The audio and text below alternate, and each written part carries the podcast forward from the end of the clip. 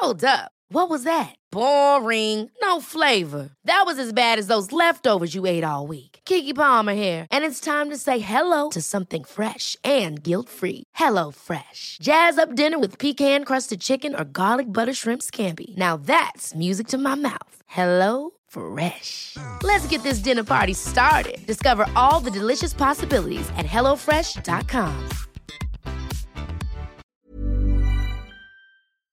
Ukas annonsør i Foreldrerådet er Ekstra. Det er grillsesong. Endelig. Alle dere som har fulgt meg gjennom en lang vinter, vet at jeg har nesten strøket med av kjedsomhet. Men nå kan vi spise ute, vi kan leve ute, vi kan henge ute, og vi kan grille. Ekstra har sitt største grillutvalg noensinne, og hør godt etter nå. Her er en del av grillutvalget deres. Habanero-pølser, salsiccia-pølser, black aged pepper-pølser, cheesy bacon-pølser, beefy burger, cheesy burger, skinny burger, big beefy gourmet-burger, fiskeburger med hvitløk, fiskeburger med baconrødbet og søtpotetburger, soppburger, barbecue, grillfilet, svinenakke med oregano og tomat, urtemarinert fårefilet, brisket, eller brisket som det egentlig heter, T-bone steak, flank steak, tomahawk, laksefilet med pesto, laksefilet med sitronskampi med hvitløk og urter, crispy fiskeburger med ost, kyllingfilet med sitron og urter, kylling overlår, gyros, kyllingspyd, smoke, barbecue, lårfilet av kylling og entrecôte. Takk for meg. Dette er bare noen av produktene i Ekstra sitt største grillutvalg noensinne, og kommer bl.a. fra Norges mest prisvinnende grillserie, Grill Perfekt.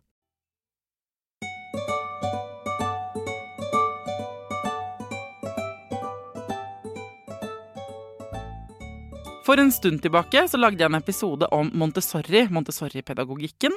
Og i den episoden så snakket jeg også om at jeg ville lage en episode om Steinerskolen. For hvordan skiller Steinerskolen seg fra den vanlige offentlige skolen? Hva er det de driver med på Steinerskolen, egentlig? Er det sant at man må gå i hekla klær og lage surdeigsbrød for å ha unger på Steinerskolen? Er det mye dugnad? Hvem er Rudolf Steiner? Burde barnet mitt gått på Steinerskolen? Jeg har mange spørsmål og håper på å få like mange svar. Hjertelig velkommen til Foreldrerådet, folkens.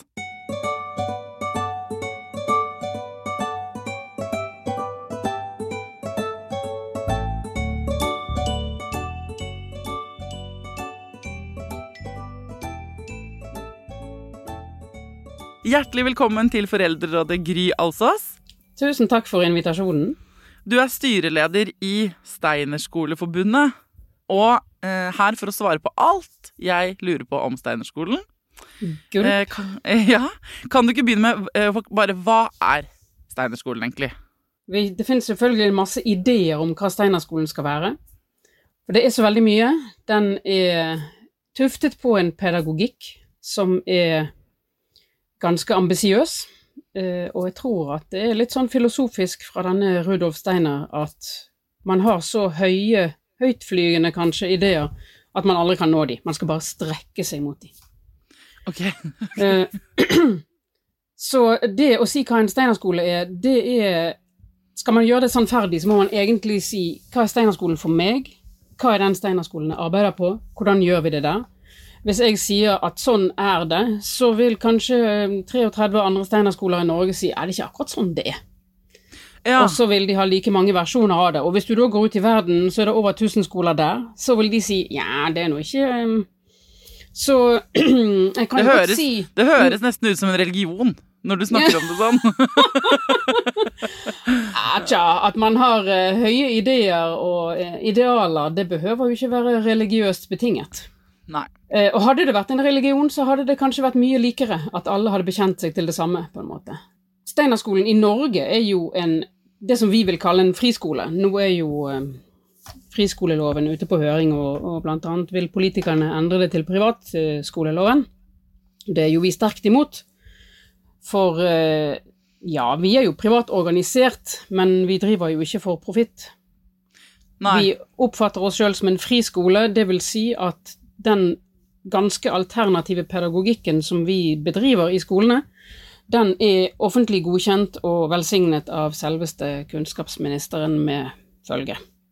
Men jeg lurer på, altså sånn, nå må vi, for vanlige foreldre med unger på fem år som skal begynne på skolen, hva er Steinerskolen? Å, den er en helhetlig tilnærming til læring. Det vil si, og alle sier jo at vi underviser hele barn og sånn, og hva betyr nå det? Det vil si at vi oppfatter barnet som gjenstand for pedagogikken, ikke eleven. Det er en skole for alle barn. Hvem som helst kan komme her. De vil trives. Her driver vi med klasser. All undervisning organiseres for klassene. De er opptil 30 elever sammen. De følger hverandre hele grunnskolen. Eh, dermed kan vi bygge en veldig sterk gruppe, også av foreldrene. Vi kan ha utrolig mye gøy sammen, bli utrolig godt kjent. Klasselæreren følger klassen gjerne i syv eller åtte år. Ergo blir det da en veldig tett eh, relasjon, veldig fordypete relasjoner. Du får anledning til å arbeide med å forfine relasjonene hele veien. Du blir så kjent med ungene at du vet akkurat hvordan de lærer, hvor de står i utviklingen, hva de trenger til enhver tid. Du får oppleve de i mange forskjellige fag som lærer. Du arbeider gjerne med mm, mye tverrfaglig. Og det er Ja, når jeg sier helhetlig eh, læring, så snakker jeg om at vi både arbeider praktisk og kunstnerisk og teoretisk. Det er ikke sånn at elevene kommer på skolen, leser noe i en bok, tar en prøve, og så kan de det. Vi begynner med det praktiske. De må ut og oppleve ting. De må erfare det, rent fysisk. Altså til og med gangetabeller. Altså til og med gangetabeller. Begynn ta gangetabellen. Hvordan ja. lærer man gangetabellen? Jo, eh, de fleste kan jo telle. Hvis ikke de kan telle, så lærer de det underveis. Det er ikke sånn at de blir stilt frem én og én ved tavlen, og så må de telle til 100, og hvis ikke de klarte det, så um, Står gjerne i ring. Dermed ser alle hverandre, også læreren. Uh, og så kan man telle sammen, og så kan man gjøre forskjellige ting da. Én, to, så kan man klappe på tre, på seks. Og hvis man da gjør sånn eh, tramp venstrefot på én, høyrefot på to, klapp på tre. Så får du en sånn rytme venstre, høyre, klapp, venstre, høyre, klapp. Og så gjør kroppen det helt av seg sjøl mens du teller. Og dermed så, så, kan du etter hvert kanskje gjøre det sånn at det blir sånn én, to, tre, fire, fem, seks, syv, åtte, ni. Og når de etter hvert kan dette her, da opp til 30, og det er helt internalisert, det går av seg sjøl, så har man gjerne gjort det samme med to ganger med andre bevegelser, og så kan man dele klassen i to, og så kan den ene klassen ta ene halvdelen ta to ganger, den andre tar tre ganger, og så merker man at annenhver gang så klapper og tramper de og sånn på hvert sitt sted, og andre ganger kommer de sammen. Så det, det kroppsliggjør Altså, jeg skjønner at eh, så er det sikkert mange Steinerskole-elever eller lærere eller foreldre som hører på det, men sånn gjorde vi ikke det hos oss. Men jeg skjønner at det er mange veier til målet, men poenget er dere kroppsliggjør Dere går først ut og opplever den fysiske verden, for så å teoretisere det etterpå. Ja. Er det, det er en klart, del av pedagogikken? Det er en grunnnerve i pedagogikken at alle ting blir praktisk erfart. Og i, i, det øyeblikk du gjør en sånn ting, når du står på sirkel og gjør sånn eller går rundt omkring, eh, så er det jo noe dere gjør sammen. Eh, det er en opplevelse. Du får en opplevelse av tilhørighet, trygghet, du kan til og med være usikker på hvor du skal klappe, og, og la være å klappe. Du blir likevel eh, en del av det hele.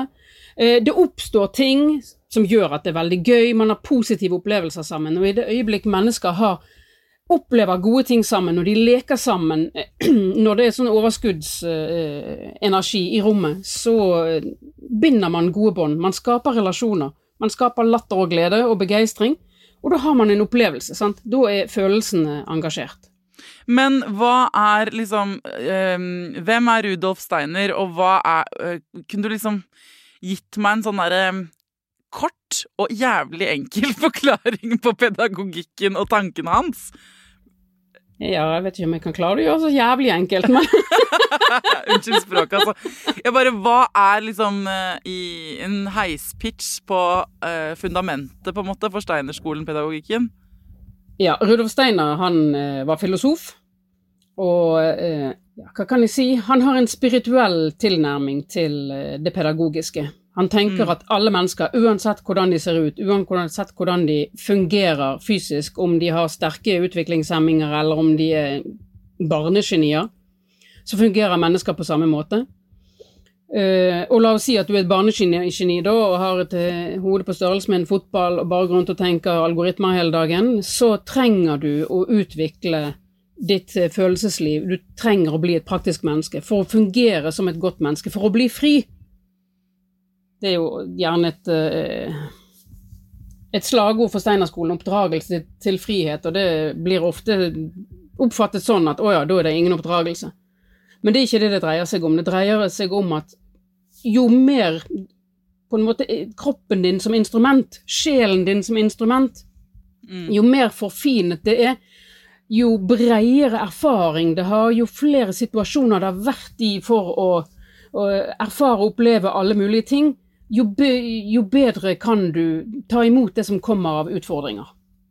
Ja, så det er en slags sånn uh, komplett uh, kropp og sjel-tilnærming til det å lage Hjelpe små mennesker til å bli store mennesker. Ja, og det er klart, uh, disse små menneskene, sant, de er jo et menneske er jo alltid fullstendig. Det er jo ikke sånn at du er uferdig frem til du er 18 eller 21 eller 28 eller sånn. Du er alltid ferdig, men du er alltid i utvikling. Og denne utviklingstanken er jo også en uh, kongstanke hos Steiner. At alle mennesker går gjennom en utvikling. og mange ting har vi felles. Og pedagogikken vår er jo basert på at f.eks. kommer til uttrykk i læreplanen sånn i andre klasse, første klasse og andre klasse, da hører du eventyr. Det er fortellerstoffet. Og så må læreren dykke ned i dette her og finne alt det fantastiske eh, kunnskapsuniverset som finnes i eventyr. Alt som taler til sjelen. Eh, gjøre, lage rollespill og mm, vise frem eventyrene. Når vi har karneval, så er jo nesten alltid eh, andreklassingene de er prinser og prinsesser og troll og sånne ting.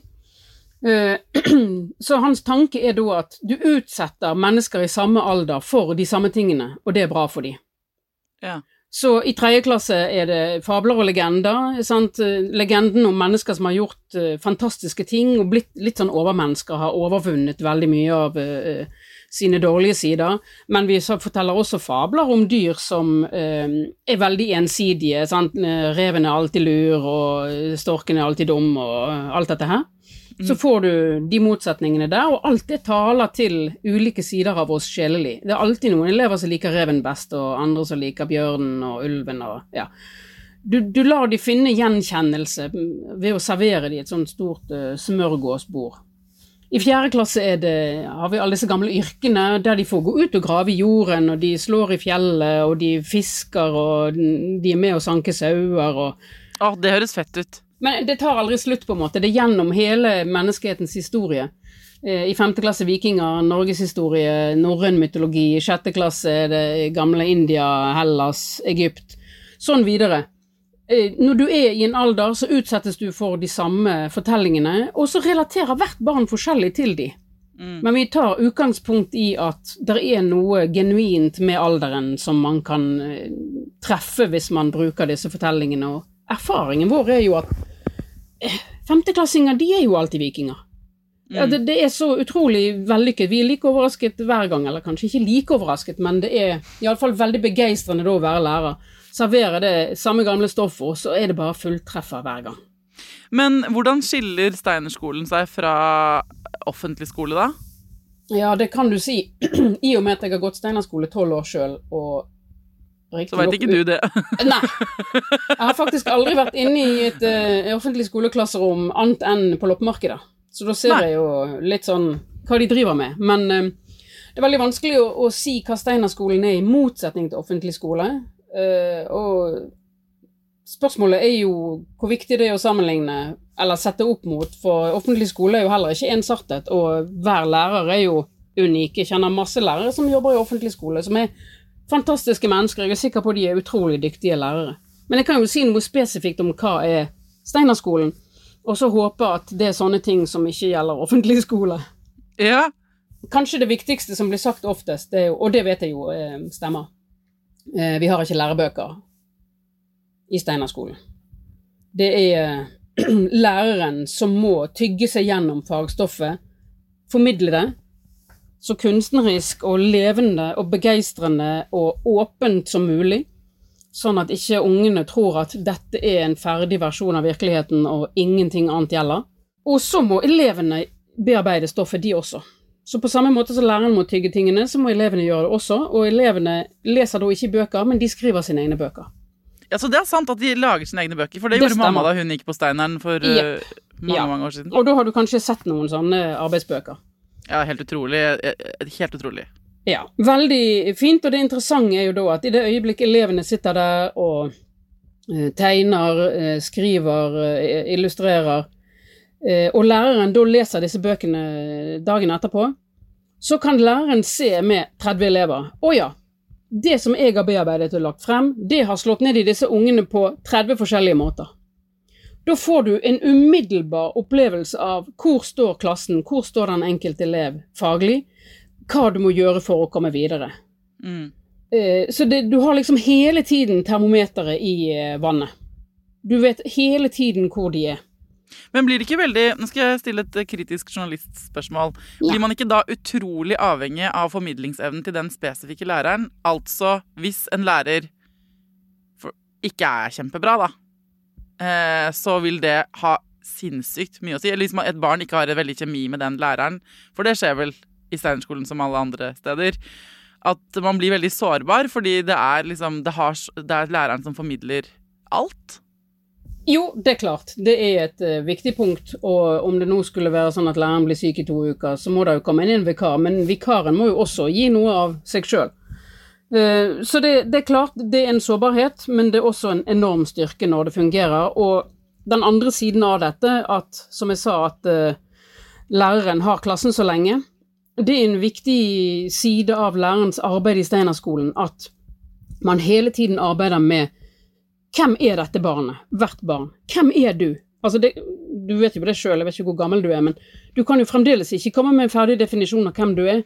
Nei, det er sant, vi er under veldig endring, faktisk, bare de siste, det siste året. Akkurat. Og det er dette, sant. Hvem er du? Hvor er du på vei? Det må læreren leve seg inn i og arbeide med. Det må vi arbeide med eh, kollegialt i eh, skolen. Hvem er disse elevene? Hva trenger de? Hvor skal de? Snakke med foreldrene. Vi må arbeide med vår relasjon til hvert enkelt barn. Og sånt er umulig å gjøre uten å bli utrolig glad i de ungene. Det er på en måte lærerens første oppgave i Steinerskolen. Du må være glad i alle sammen. Og det er utrolig vanskelig hvis du er et lite barn, og ikke bli utrolig glad i en lærer som er så opptatt av deg, og som er så glad i deg, og som vil ditt beste. Jeg vil at alle mine elever skal bli den aller beste versjonen av seg sjøl som de bare kan bli. Ikke bare når de er ferdig i skolen, men resten av livet. Og det Men- vil jeg på en måte stimulere. Eh, hvilke andre ting er det som eh, Steinerskolen Altså, det er ikke eh, Altså, læreren formidler alt, det er ikke lærebøker. Man lager sine egne bøker. Høres innmari fint ut, det der med at læreren kikker i de bøkene og får et sånt eh, umiddelbart bilde av hvordan det går med alle ungene. Kanskje sånn hvis den ene barnet ser for meg et barn har en litt kjip dag, da, og ikke Mm. får til å tegne noe særlig, eller tegner noe trist. Ikke så skjønner? Eller Mm. at du ser du, du får sånn umiddelbart sånn Oi, her er ikke lille Anders har, øh, han er annerledes i dag, kan man Mm. tenke. Altså, du får sånn umiddelbar så, så har man muligheten til å plukke det opp på en helt annen måte. Det høres innmari fint ut. Men øh, hvilke andre ting er det som er annerledes øh, i Steinerskolen fra vanlig skole? Jeg vet om dette med lekser. Dere har ikke lekser? Det kommer litt an på. Um, Ja. Det er jo sånn at um, skolene gjør ting på sine måter. Alt er lokale variasjoner og lekser Altså, det er jo et litt forhatt ord etter hvert. Eh, hvis vi nå går inn i hva det egentlig er, så kan da læreren på grunnlag av det jeg sier, kjenne hvert barn, vite hvor klassen går. Leksene er det ene stedet der eh, barnet sjøl kan helt selvstendig gjøre noe. Jeg har opplevd som eh, matematikklærer at en elev behersket alt så lenge jeg sto i nærheten. Med en gang jeg gikk i andre enden av klasserommet, så stoppet det helt opp. Når jeg gikk tilbake, selv om jeg ikke hadde sagt noe, så begynte det å funke igjen. Så det er litt sånn at eh, hvis skolen er på en måte et slags støttehjul, så trenger jo eh, ungene å prøve å sykle uten de. Og det kan jo være enkle ting. Altså, eh, det er litt som når, hvis du spør noen er du kristen. Det er jo mulig å svare ja eller nei på det, for det vedkommende spør jo om du er kristen, sånn som de sjøl definerer en stor mann med hvitt hår og skjegg og sant? Lekser, da må jeg spørre hva er det for deg? Lekser kan være sånn, når mine første elever gikk i, i femte klasse, så skulle alle sammen huske å se etter det treet utenfor eh, huset, eh, om bladene var begynt å springe ut eller ikke. Og da, de, da bandt vi en liten rød ullsnor rundt eh, pekefingeren med en liten sløyfe på, sånn at ikke de skulle glemme det. Det kan være en lekse. Ja, ok. Ja, ok, eh, skjønner. Så dere har kanskje sånne eh, Det er ikke en regel eller en del sånn de skal ikke jobbe noen ting med skoleting når de kommer hjem fra skolen. Det er ikke en regel. Men, men det er ikke en lekseplan med sånn Les ført, eh, disse ti sidene og svar på følgende spørsmål om dette og dette. Det er ikke sånn. Nei, det har jeg aldri opplevd i Steinar skole. Det kan godt være at det er noen som gjør det, og som vil begrunne det på et eller annet vis som alle er fornøyd med, men um, nei, en lekseplan. Og det, som jeg sier, hvis du da arbeider med disse arbeidsbøkene og ser hvor elevene står, det er umulig å følge opp en lekseplan hvis du oppdager fra mandag til tirsdag at det du gjorde med andregradsligninger er helt blåst, ingen har skjønt noen ting. Mm. Da må jo du gripe tingene an på en ny måte. Og hvis du da i lekseplanen har forpliktet deg til å holde på med noe helt annet, så sliter du jo sterkt. Ja. Så det der at du hele tiden må legge undervisningen og oppgavene etter hvor elevene er, det krever jo mye nærvær og bevissthet, men gjør det også vanskelig å planlegge lang tid fremover. Er det noen liksom Steinerskolen ikke passer så godt for? Jeg, vet, jeg skjønner at du kommer til å si nei, det er for alle barn. Men, øh, men øh, prøv like. Jeg stiller deg det spørsmålet likevel. prøv Ja. å komme på hvem er det som liksom ikke fungerer optimalt på en Steinerskole. Ja. Um, og da spør du jo etter barn. Jeg vil jo si at Steinar-pedagogikken, eh, sånn vi ideelt tenker an, vil passe for alle barn. Men med en gang denne skal komme ned i, eh, en fysisk skole og i fysiske lærere og elever og foreldre, så eh, blir det veldig mange mm, variabler her som kan få det til å gå feil. Ja, skjønner. Eksempel det at foreldre som setter sine barn på Steinerskolen, de har tatt det valget. Foreldre som har sine barn på offentlig skole, har de tatt det valget? Nei, det er det. Man følger bare en sånn eh, slags uh, rullebånd. Ja, Det, er- det, er et, det er det motsatte av et valg, på en måte. da Jeg husker Ja. da vi begynte på ikke sant? Vi, eh, Fordi vi ikke klarte å velge, og fordi den offentlige skolen, den vanlige skolen lå rett i nærheten, så endte vi med det. Men jeg har jo liksom gått og tenkt på, og det vet alle som hører på, som har hørt den, eh, det intervjuet med en hund på Montessori, at jeg, for da fortalte jeg også om det, at det derre eh, At jeg tenker på det fortsatt. Jeg, sånn eh, det var fraværet av et valg. Mm. Bare gjorde det alle andre gjorde. Mens ja, du sier noe der om at foreldre som har barna sine på Steinerskolen, har tatt et valg. Hva ligger i det, da? Ja, altså, eh, la oss si da at foreldre har satt seg inn i noenlunde hva er Steinar-pedagogikk, og eh, nå vil de jo også ha en podkast å høre på. sant? Eh, Før Ja. det har de kanskje andre ting de må lese og sette seg inn i. Snakke med folk, ofte jungeltelegrafen som gjør at eh, foreldre blir eh, interessert i Steinar-skolen. Men i det øyeblikk da foreldre tar det valget og setter eh, sitt barn i første klasse i Steinar-skolen, så er det veldig sannsynlig et informert valg. Der er en motivasjon. Så kommer de inn i en skole som suger de inn. Allerede på første informasjonsmøte så får de treffe klasselæreren. Dette mennesket som skal være eh, en hovedaktør i deres barns liv i mange år fremover. Et voksen menneske som faktisk vil forplikte seg til å elske ungen din i alle fall syv år. Um, og så, sant, Når foreldre treffer denne læreren, så vil de enten bli kjempebegeistret eller tenke hm. Så det kan jo påvirke det hele. De treffer de andre foreldrene og tenker jøye meg, vi skal være sammen i syv-ti år. um, Ja. eh, det kan jo være kjempebegeistrende. Forhåpentlig det møtet er gjort på en sånn måte at man går derifra og tenker ja. Og så er det at det starter at denne klassens uh, lærere og foreldre blir en sånn landsby sammen for ditt barn. If you're looking for plump lips that last, you need to know about Juvederm lip fillers. With Juvederm Volbella XC and Juvederm Ultra XC, your lip look, whether it's subtle or bold, can last up to one full year with optimal treatment and no additional maintenance. Find a licensed specialist and see if it's right for you at juvederm.com today. That's J U V E D E R M.com. Add fullness to lips in adults over 21 with Juvederm Volbella XC or Juvederm Ultra XC. Do not use if you have severe allergies or a history of severe allergic reactions, or if you're you're allergic to lidocaine or the proteins used in Juvederm. Tell your doctor if you have a history of scarring or taking medicines that decrease the body's immune response or that can prolong bleeding. Common side effects include injection site redness, swelling, pain, tenderness, firmness, lumps, bumps, bruising, discoloration, or itching. As with all fillers, there's a rare risk of unintentional injection into a blood vessel, which can cause vision abnormalities, blindness, stroke, temporary scabs, or scarring. For full important safety information, visit juvederm.com. Hold up. What was that? Boring. No flavor. That was as bad as those leftovers you ate all week. Kiki Palmer here, and it's time to say hello to something fresh and guilt-free. Hello Fresh. Jazz up dinner with pecan-crusted chicken or garlic butter shrimp scampi. Now that's music to my mouth. Hello Fresh. Let's get this dinner party started. Discover all the delicious possibilities at hellofresh.com. Ukas annonsør i Foreldrerådet er Nextory. Det er en lydbok- og e-bok-app. Altså, du kan både høre på bøker og lese dem på telefonen din eller nettbrettet ditt. Og akkurat nå så får du 45 dager gratis, både til deg som kanskje har prøvd Nextory før, men også til deg som er helt ny.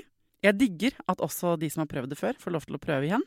For å få 45 dager gratis, gå inn på nextstory.no foreldrer. Nextstory har tusenvis på tusenvis av bøker du kan lytte til eller lese. Og i dag har jeg tenkt å anbefale eh, noen bøker som eh, faller innenfor det som kanskje kalles selvhjelpsbøker. Men den kategorien har jo litt ufortjent dårlig rykte, spør du meg. Den første boka jeg vil anbefale, er boka som heter 'Psykolog med sovepose'. Johanne Refseth, som har skrevet den boka, var jo gjest her for noen uker siden. Den er absolutt verdt å lese eller lytte til. Andre anbefalingen jeg vil gi deg, er Sissel Grans bok 'Men størst av alt er begjæret', som handler om det å begjære noen andre enn den du er sammen med. Og jeg har også laget en episode med Sissel Gran om det temaet for et par år siden. Den boka er fantastisk. Hvis du har lyst til å prøve ut Nextory for første gang, eller eh, har prøvd ut før, men vi prøver det ut igjen helt gratis i 45 dager, gå inn på nextory.no skråstrek foreldrer. Er den landsbytankegangen sterkere, tenker du? Fordi det var jo ikke sånn at når jeg gikk på første møte med klassen til Tidemann, at jeg tenkte sånn Jeg tenkte ikke og jeg må bli eh, glad i eller elske disse foreldrene. Jeg tenkte bare sånn Der er du. Det har jeg sett før. Ja, jeg, jeg kjenner fortsatt ikke for de foreldrene noe særlig, jeg. Nei. Det er ikke noe, jeg har ikke noe landsbyfølelse. Altså, det er hyggelige folk, og vi møtes jo av og til, og jeg har snakket mer med dem, selvfølgelig, de som har liksom vært mye hjemme hos oss og sånn, og barn som har overnattet, og der har man jo Men det er jo ikke Jeg ikke, jeg har på ingen måte en sånn community-følelse rundt klassen til mitt barn. Det er jo veldig trist. Vi gjør jo aktive ting.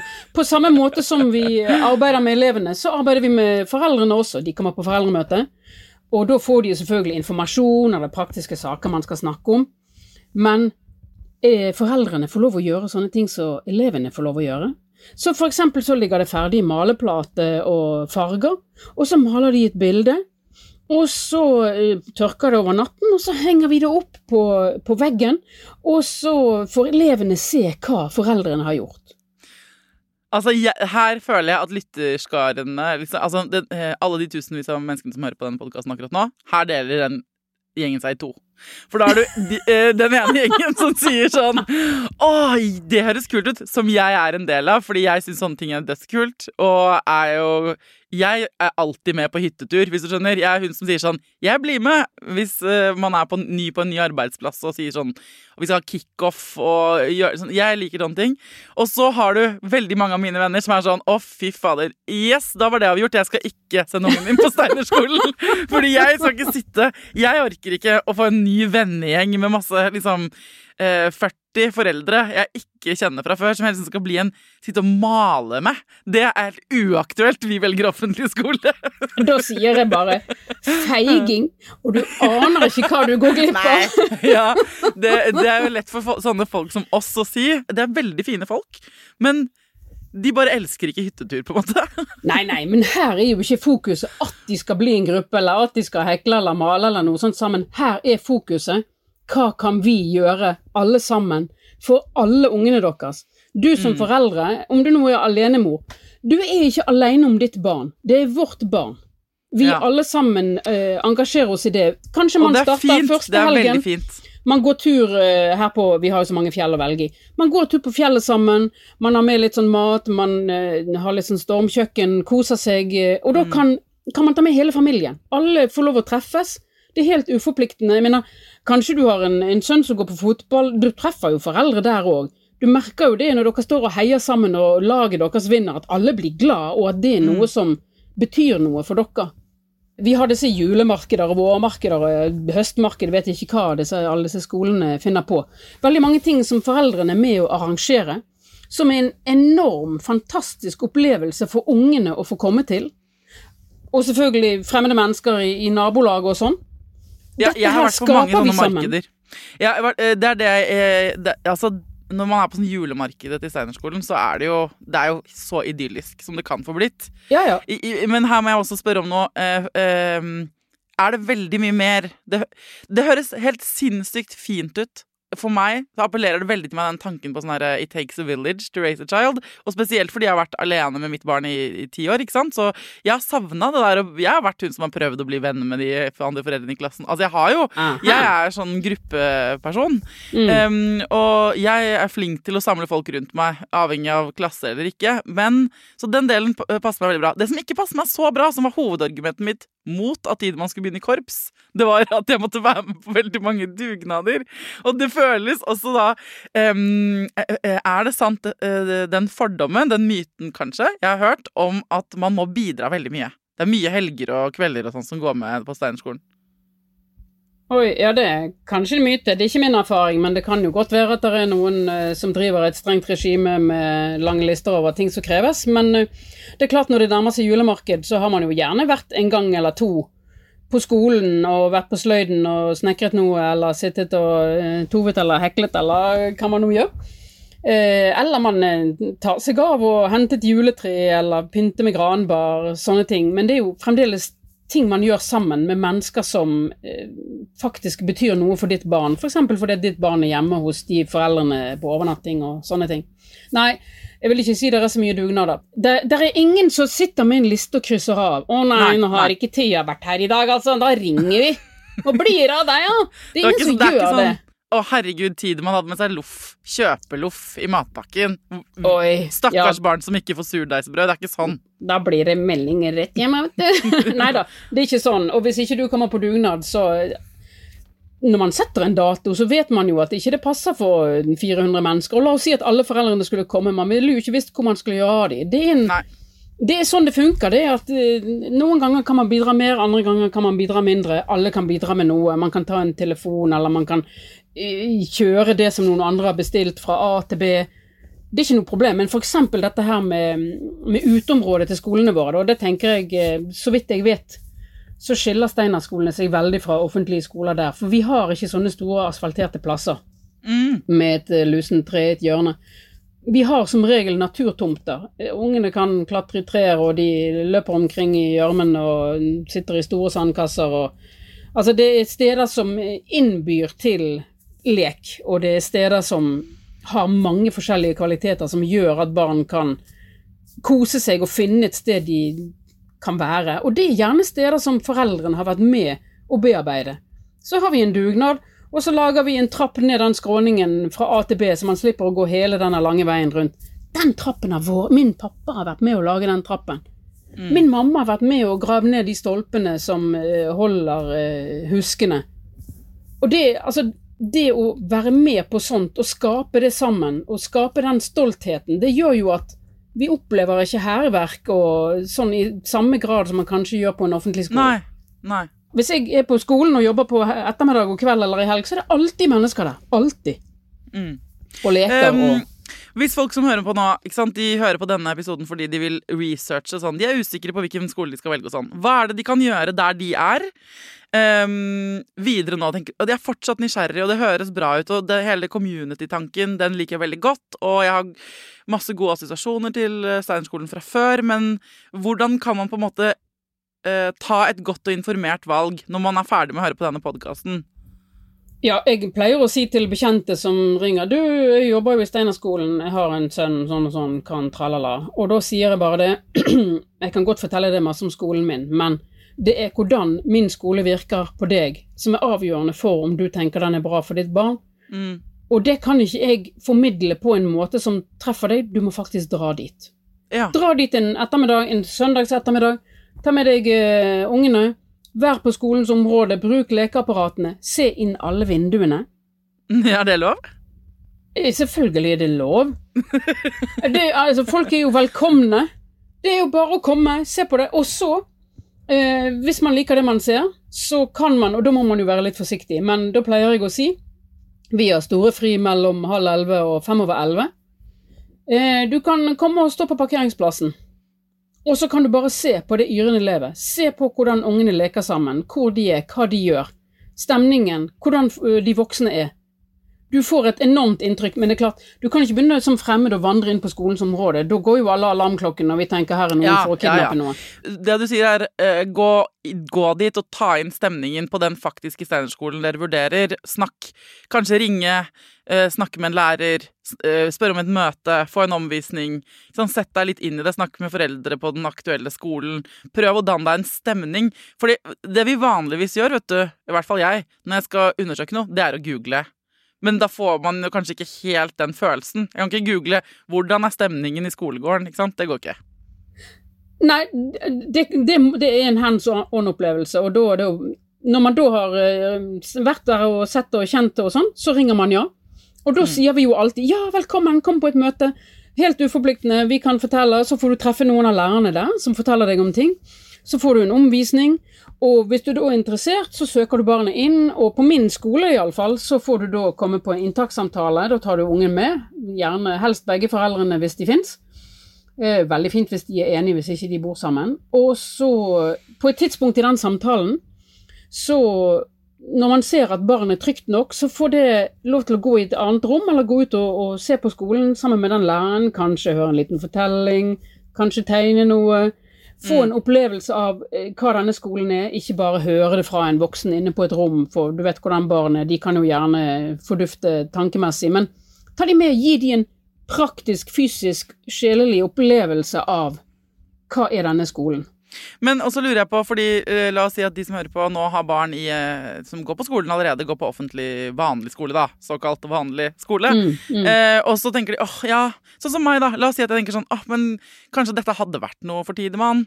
Hva er det vi Er det noe annet Er det noe vi burde tenke på? Eh, som da har barn er, Hvordan går den overgangen når barn kommer inn senere i løpet? Er det noe dere ønsker, eller hvordan stiller dere til det? I min skole tar vi opp barn hele veien. Og det er klart, når du kommer til Steinerskolen, så er det jo helt nye arbeidsmåter og sånn. Jeg har, men nå har jeg jo bare vært lærer i snart 28 år, så jeg har jo ikke så god erfaring. Men har til, til gode å oppleve barn som sier at denne arbeidsmåten er ikke noe for meg. Ja. Det har jeg til gode. Så jeg tror det er veldig lett å komme til Steinerskolen. Det er klart, eh, hvis du går Steinerskole fra første klasse, så har vi de, de fire-fem første årene har vi mye saktere progresjon på, på lesing, skriving, regning. Så hvis du finner ut at du i tredje klasse vil bytte, så vil det bli en større overgang. Hvis du bytter fra Steinerskolen. Men når du kommer Ja. til, så kommer du jo bare til en oase av glede og lek og kunst, tegning, maling, modellering. Men hva for eldre barn, da? Hvis man begynner eh, La oss si altså du i storskolen, da, eller ungdomsskolen, at man på en måte har gått offentlig skoleløp helt til da, og så begynner man å bli trøtt og lei. Det er jo i hvert fall er det min erfaring at eh, det, skjer. Liksom At eh, man prøver vanlig skole, sånn, og så tenker man sånn det, det lugger litt. Det er ikke Barnet mitt begynner å bli lei, ikke motivert. Man tenker kanskje som foreldre man vil prøve noe annet. Hvordan hvordan Da har jo de barna man møter på Steinerskolen, hatt lang fartstid i å lage sine egne bøker. og Hvordan er den overgangen der, når man kommer inn litt senere? Ja, det blir jo tema i inntakssamtalen, hvordan vi arbeider, og altså, da er jo um, ungdommene så store at de må også ta et informert valg. De må på en måte velge det. Mm. Og da kan det jo være noe så enkelt som at de har ikke hatt tysk så mye før, mens vi har hatt det fra andre klasse. Jeg Riktignok så leker og synger Altså, de første fire årene skriver de jo knapt et ord. Det, Mm. Men de får hele språkapparatet ferdig utviklet mens de er små. Så da kan det godt være at uh, du får litt ekstra tysk, eller kanskje vi må dele klassen i to hvis halve klassen kommer fra offentlig skole og ikke kan det. At de får grunnleggende tyskundervisning, sånn at ikke de skal føle at de kommer inn uh, fra en annen planet og ikke skjønner noen ting. Nei. Så vi må jo ta det enkelte barn i, i øyesyn og se hva trenger du for å komme inn i dette her. Og det blir jo selvfølgelig alle overganger er jo overganger. Men hvis man faktisk vil det, så går man jo inn for det, og det, det å skrive egne tekster og det å lære seg å tegne. Altså, du kan ikke ha naturfagsundervisning i Steinerskolen uten virkelig å tegne nøyaktig.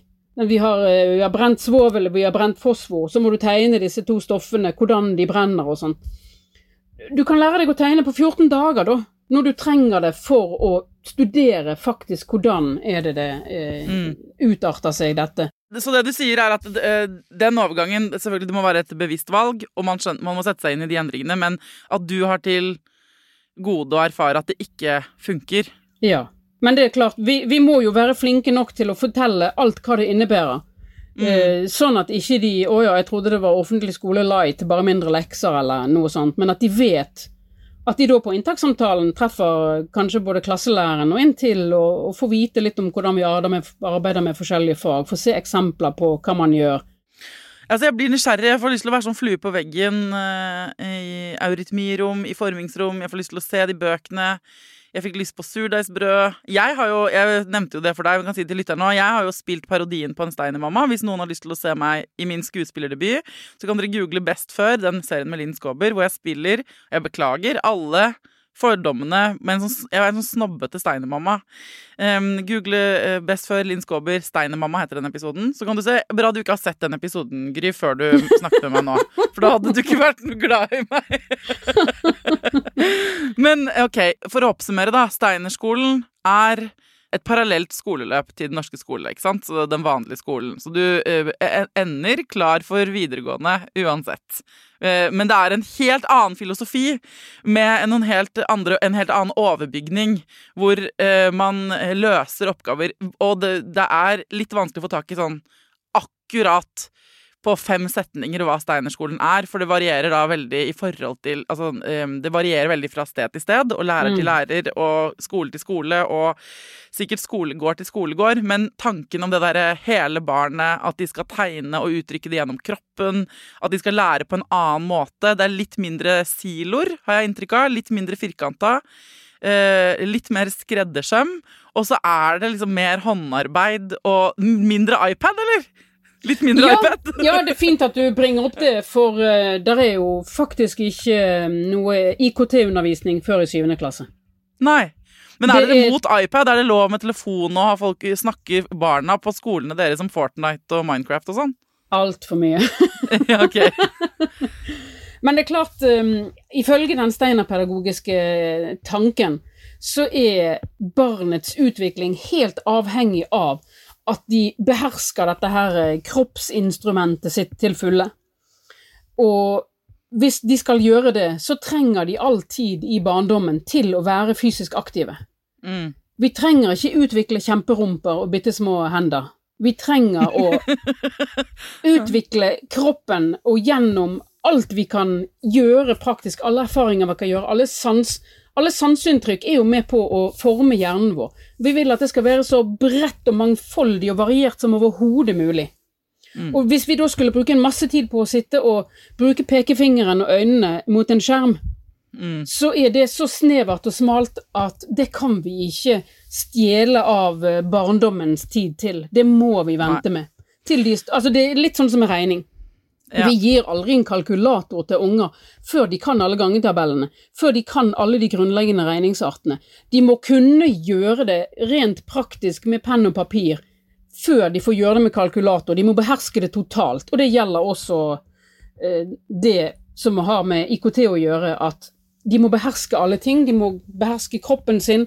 De må ha en viss eh, selvregulering eh, sjelelig før de kan begynne å hengi seg til alle disse skjermene, som virker veldig statiske, virker veldig ferdige.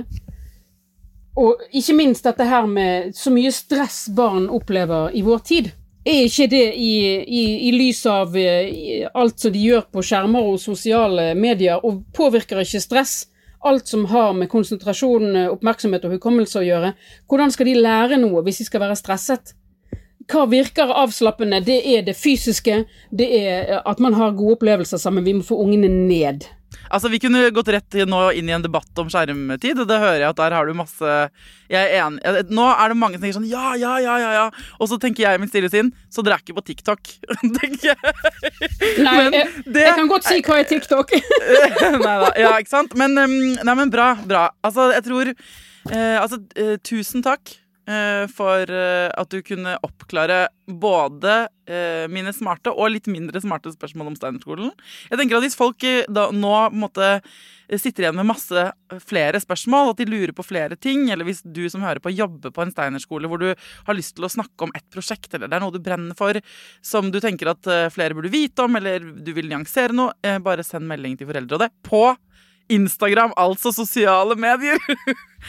um, uh, for der er, der er jeg det, er der man får tak i meg. Oh. Har Steinerskolene sosiale mediekontoer, på en måte? Er dere noe yep. sånn ja, Dere har det, ja? ja. Eh, det kan hende at det står på noen uh, 'Velkommen til 17. mai 2016', men. Det står på vanlige skolers hjemmesider òg, skal jeg love deg. Det ikke, gjelder ikke bare dere. okay. ok, Men tusen, tusen takk for at du kom til Foreldrerådet, Gry. Tusen takk for at jeg fikk komme. Det er utrolig kjekt med interesse.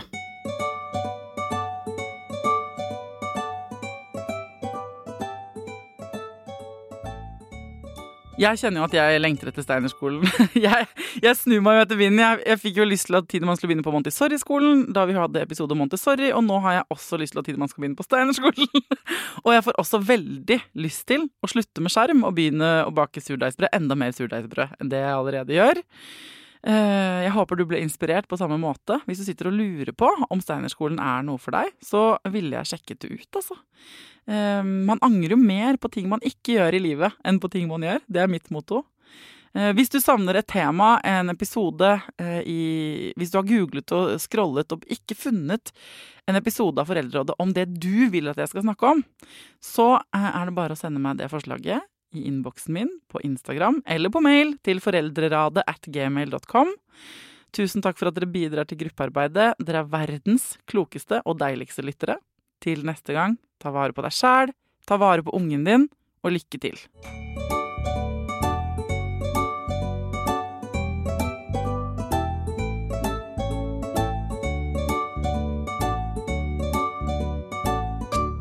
Produsert av Klinge.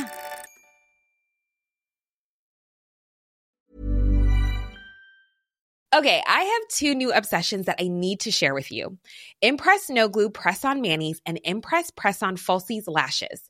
Trust me, these are getting ready game changers. Both require no glue, so there is no damage to your natural nails and lashes, no mess, and no annoying dry times. Just one step and you're done. Boom instant glam. Visit impressbeauty.com slash presson and use code PRESSON25 at checkout for 25% off Impress manicure and press-on falsies. Ever catch yourself eating the same flavorless dinner three days in a row?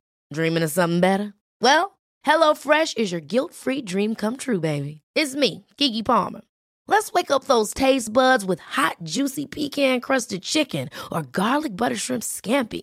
Mm. Hello Fresh. Stop dreaming of all the delicious possibilities and dig in at HelloFresh.com. Let's get this dinner party started. Imagine the softest sheets you've ever felt. Now imagine them getting even softer over time. That's what you'll feel with Bowl and Branch's organic cotton sheets. In a recent customer survey, 96% replied that Bowl and Branch sheets get softer with every wash. Start getting your best night's sleep in these sheets that get softer and softer for years to come. Try their sheets with a 30-night guarantee. Plus, get 15% off your first order at bowlandbranch.com. Code Exclusions apply. See site for details. Mom deserves the best, and there's no better place to shop for Mother's Day than Whole Foods Market. They're your destination for unbeatable savings, from premium gifts to show-stopping flowers and irresistible desserts. Start by saving 33% with Prime on all body care and candles. Then get a 15-stem bunch of tulips for just $9.99 each with Prime. Round out Mom's menu with festive rosé, irresistible berry chantilly cake, and more special treats. Come celebrate Mother's Day at Whole Foods Market.